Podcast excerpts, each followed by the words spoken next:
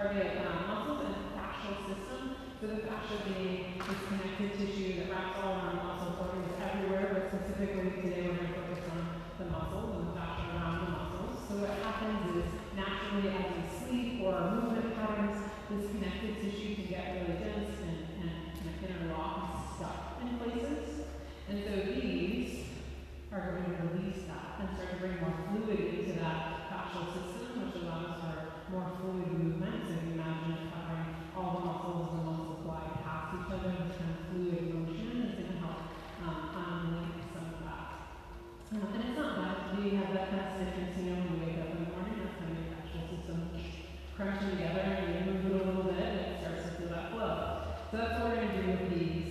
And we are going to focus uh, more on the hips and a little bit on the shoulders because we've been working up to playing around with some handstands up overhead, and then we're going to continue to work on back bending, maybe coming into um, some wheel stuff. So the hips are going to be important to us, openness as we come back, and of course the shoulders, arms up overhead.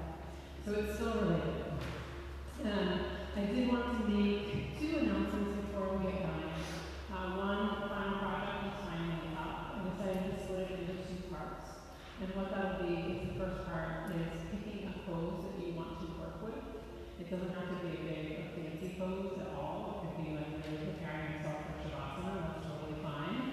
Um, but we're going to try to break down that pose, and I'll talk about it more detail as we get closer, but it's just going to be kind of brainstorming like what are the components of that pose, uh, where are where's the body states, what are the body parts doing, what are the actions, and then the last part will be creating a sequence that builds up to whatever that pose is. Pick different um, poses and postures to do before you do that final posture that you chose. So you can look at that in our hands now, and I'll talk about it in more detail. The second announcement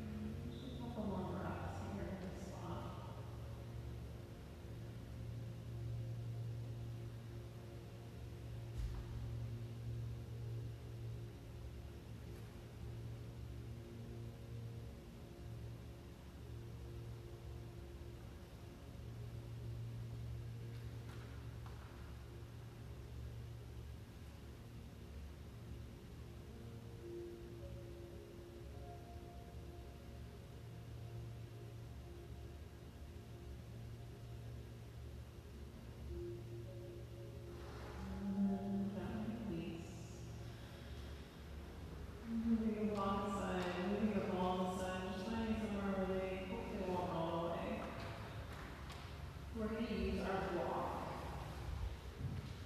So I'm going to come around on the left side. We'll go to the far on either side. We'll do the roll. So we're going to take the block so it's at medium height. So I'm going to show you without any control of the block, but you can always take a mat and put it over the block, and that helps soften that edge. All blocks aren't going to sometimes support blocks that have one. Um, so we're going to target the spot just in the armpit here. So putting the block right in your armpit, trying to get the top edge of the block just above the arm a little bit, so not only two positions.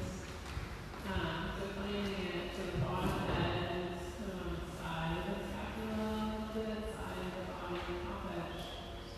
There.